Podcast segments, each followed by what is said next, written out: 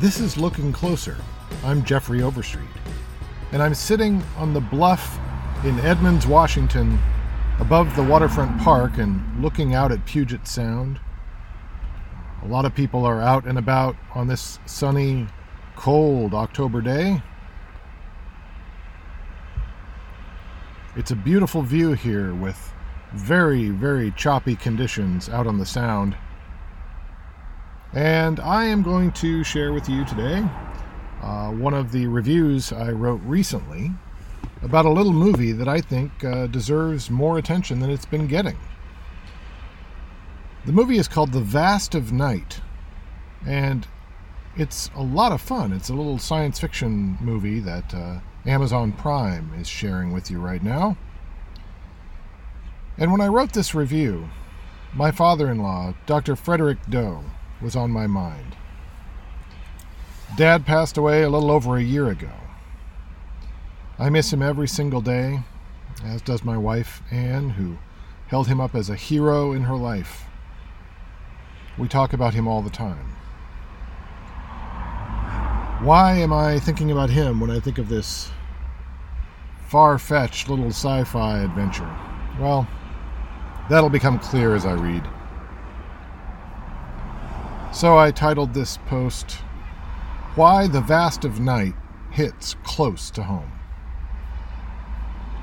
Disclaimer, I am close enough to some aspects of this movie that my critical assessment might be somewhat skewed. I'll reveal that connection momentarily. I have a responsibility after all. Professional film critics will be honest from the start if they have a personal connection to the material they're about to review. There is no such thing as objectivity or unbiased reporting in journalism, but the best writers aim to make a reasonable, well-supported, and enlightening argument. I suppose you can tell, uh, as I read this, that my mind has been very much occupied with uh, the essays written by freshmen at Seattle Pacific University. So in my academic writing class, uh, we are we are talking about how to build reasonable, well-supported, and enlightening arguments. Um, so anyway, moving on. When I reviewed Doctor Strange, it was only fair of me to confess my friendship with one of the filmmakers, even though I was going to praise it as my favorite Marvel movie regardless of that personal connection.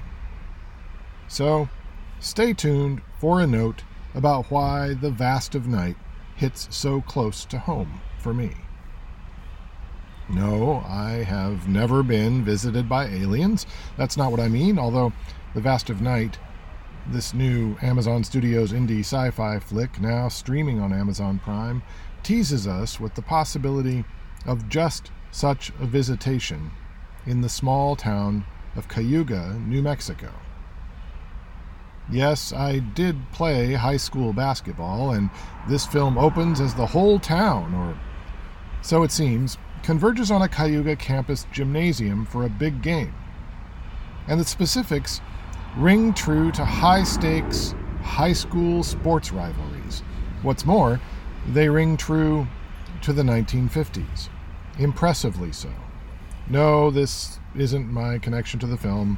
I played basketball in the eighties, not the fifties, but the production designers, writers, and cast serve up an enthrallingly convincing recreation of that time. They do so by leaning with enthusiasm into the sights and sounds of the period's science fiction, beginning with an homage to the Twilight Zone and quickly segueing into clever references in substance and in style to War of the Worlds. Everything from the cars to the radio station to that gymnasium feels so legitimate that we're likely to find our disbelief impressively suspended. At this basketball game, we meet a fast-talking young local celebrity, radio D J Everett, played by Jake Horowitz, who reminds me of a young Kelly Murphy, who has a reputation as an expert when it comes to any kind of electrical circuitry. He's also popular with listeners, young women especially, who find his voice, if not his Clark Kentishness, to be dreamy. Note, this is where I recommend viewers activate the closed captioning, because the dialogue in this movie, especially in those first fifteen minutes, is often muffled and convoluted by a complicated sound design and by characters who re- revel in the lingo of their dialect. Lingo that I suspect to be as much invented as revived. Anyway, it's clear that Everett was born to be a D J, and even clearer that he enjoys the status his position gives him with the locals. And you don't want to miss anything he has to say. Similarly, you want to catch every twitchy little line from Everett's young friend and fangirl Faye, played by Sierra McCormick, a crackerjack with tricky dialogue, the likes of, likes of which we haven't heard since True Grit's Hayley Steinfeld or, reaching back farther, Raising Arizona's Holly Hunter. Faye's enthusiasm for the future of technology is amusing, both for how much the nineteen fifties dreamers got right, T V telephones, for example, and how far they were off, transportation innovations, both magnet-controlled and vacuum-tubed.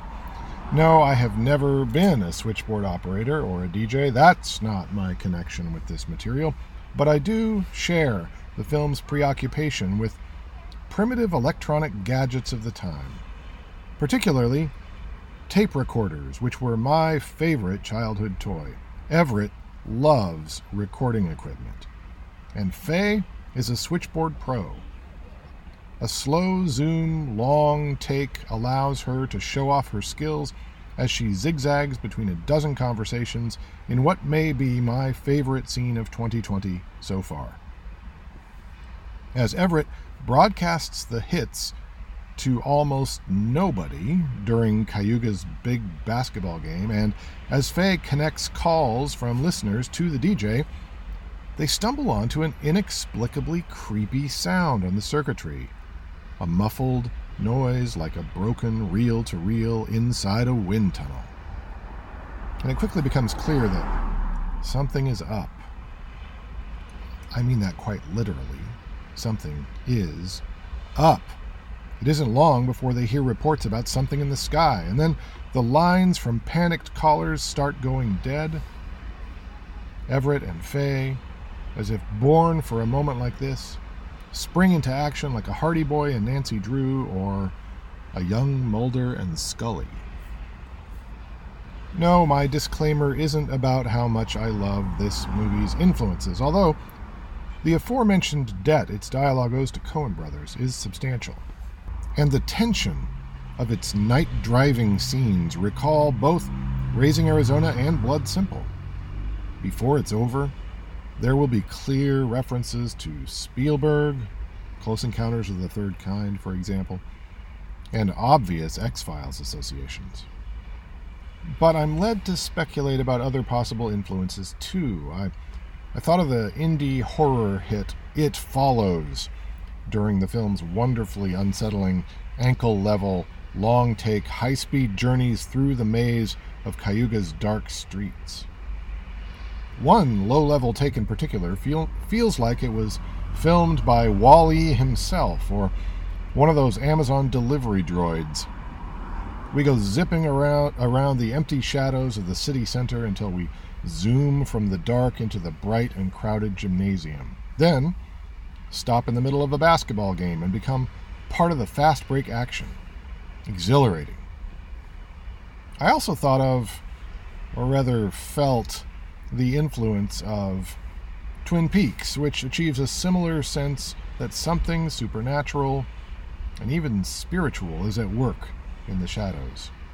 If you're familiar with Episode eight of Twin Peaks: The Return, you know what I mean. The Lynch influence is particularly strong as the movie begins spotlighting the testimonies of characters emerging from behind closed doors, those who represent the overlooked, the oppressed, and the flat-out ignored. This movie is as much about the quiet sufferings of the alienated as it is about the possibility of aliens. And in a timely tangent, we Hear the voice of an African-American veteran who seems delighted to be taken seriously for, perhaps, the very first time. I don't know any of these impressive young actors, although both Horowitz and McCormick are spectacular, and they chew on a screenplay by James Montague and Craig W. Sanger, both also new to me, that is generous with speeches and acrobatic with slang and figures of speech. Nor do I know director Andrew Patterson, although I'd love to pick his brain about his playfulness with formats and screen ratios. But I do know Roswell, New Mexico. I know it, and I love it. My wife Anne, who grew up there, knows it far better than me. Yes, I know, I said the film takes place in Cayuga, but that's a fictional stand-in for Roswell, clearly.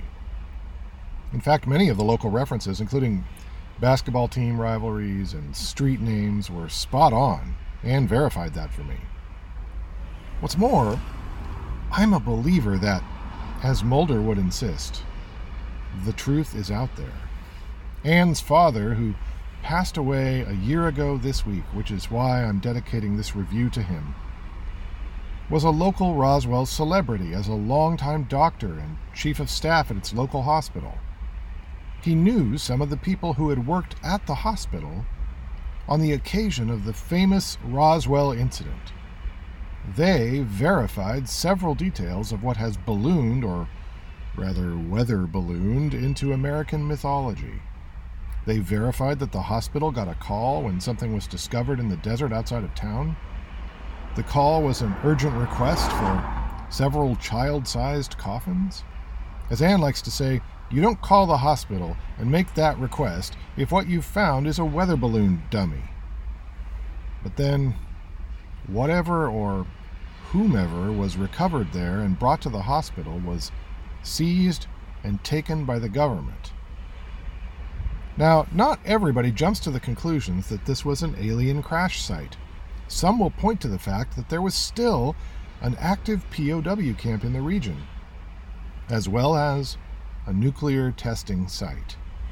And when I start thinking about possible connections there, well, let's just say I would prefer to learn that it was a U F O crash site to the other possibilities that come to mind.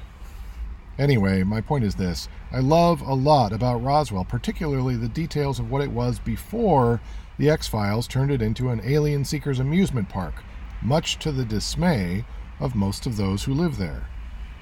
And I loved this occasion to revisit something very like it, to play with the possibilities yet again of what events might have unfolded on the occasion of that mysterious nineteen forty-seven incident.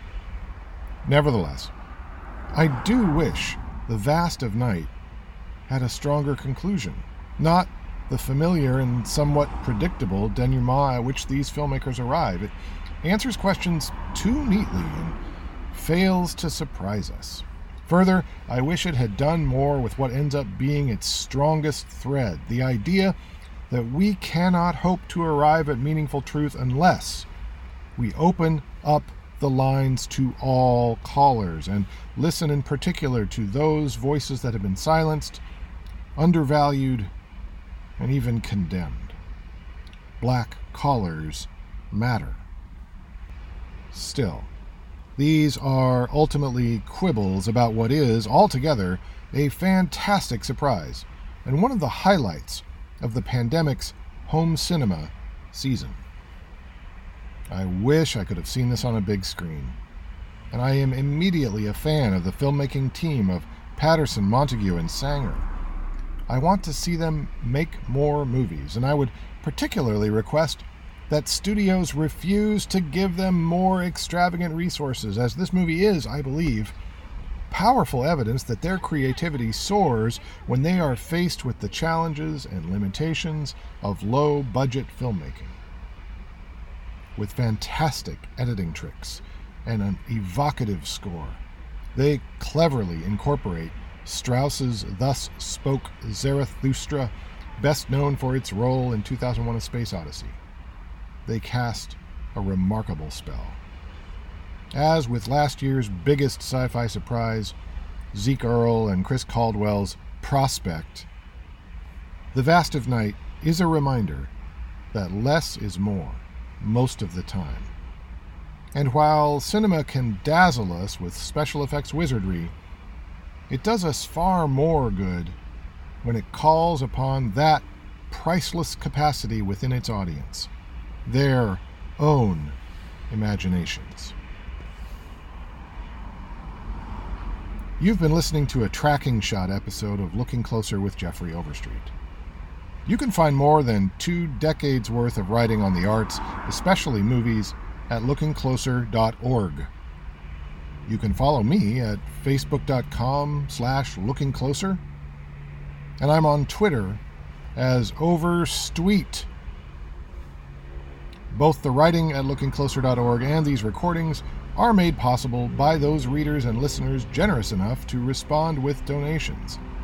To learn how you can support Looking Closer, email overstreetlooking closer at gmail dot com. That's overstreetlooking closer at gmail dot com. You can also dig deeper by picking up a copy of my memoir of dangerous moviegoing, a book called Through a Screen Darkly, or explore my adventures in storytelling by reading the novel Aurelia's Colors and its three sequels. Original music for this episode comes from Todd Fadel, a friend of mine since early childhood. If you have questions about what you've heard, email me, again, overstreetlooking closer at gmail dot com. While I spare my listeners paid advertisements, this week I will voluntarily advertise something I love.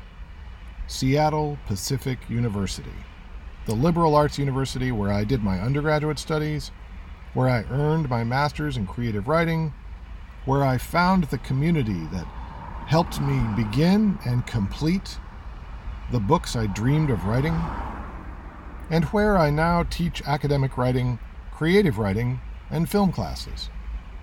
I am so grateful for the opportunity to teach in this remarkable community, where we commit ourselves to fulfilling this scriptural exhortation. What does the Lord require of you but to do justice, and to love kindness, and to walk humbly with your God? Learn more about Seattle Pacific University at s p u dot e d u.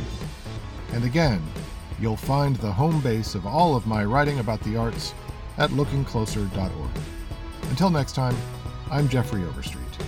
Look closer, and then let's talk about it.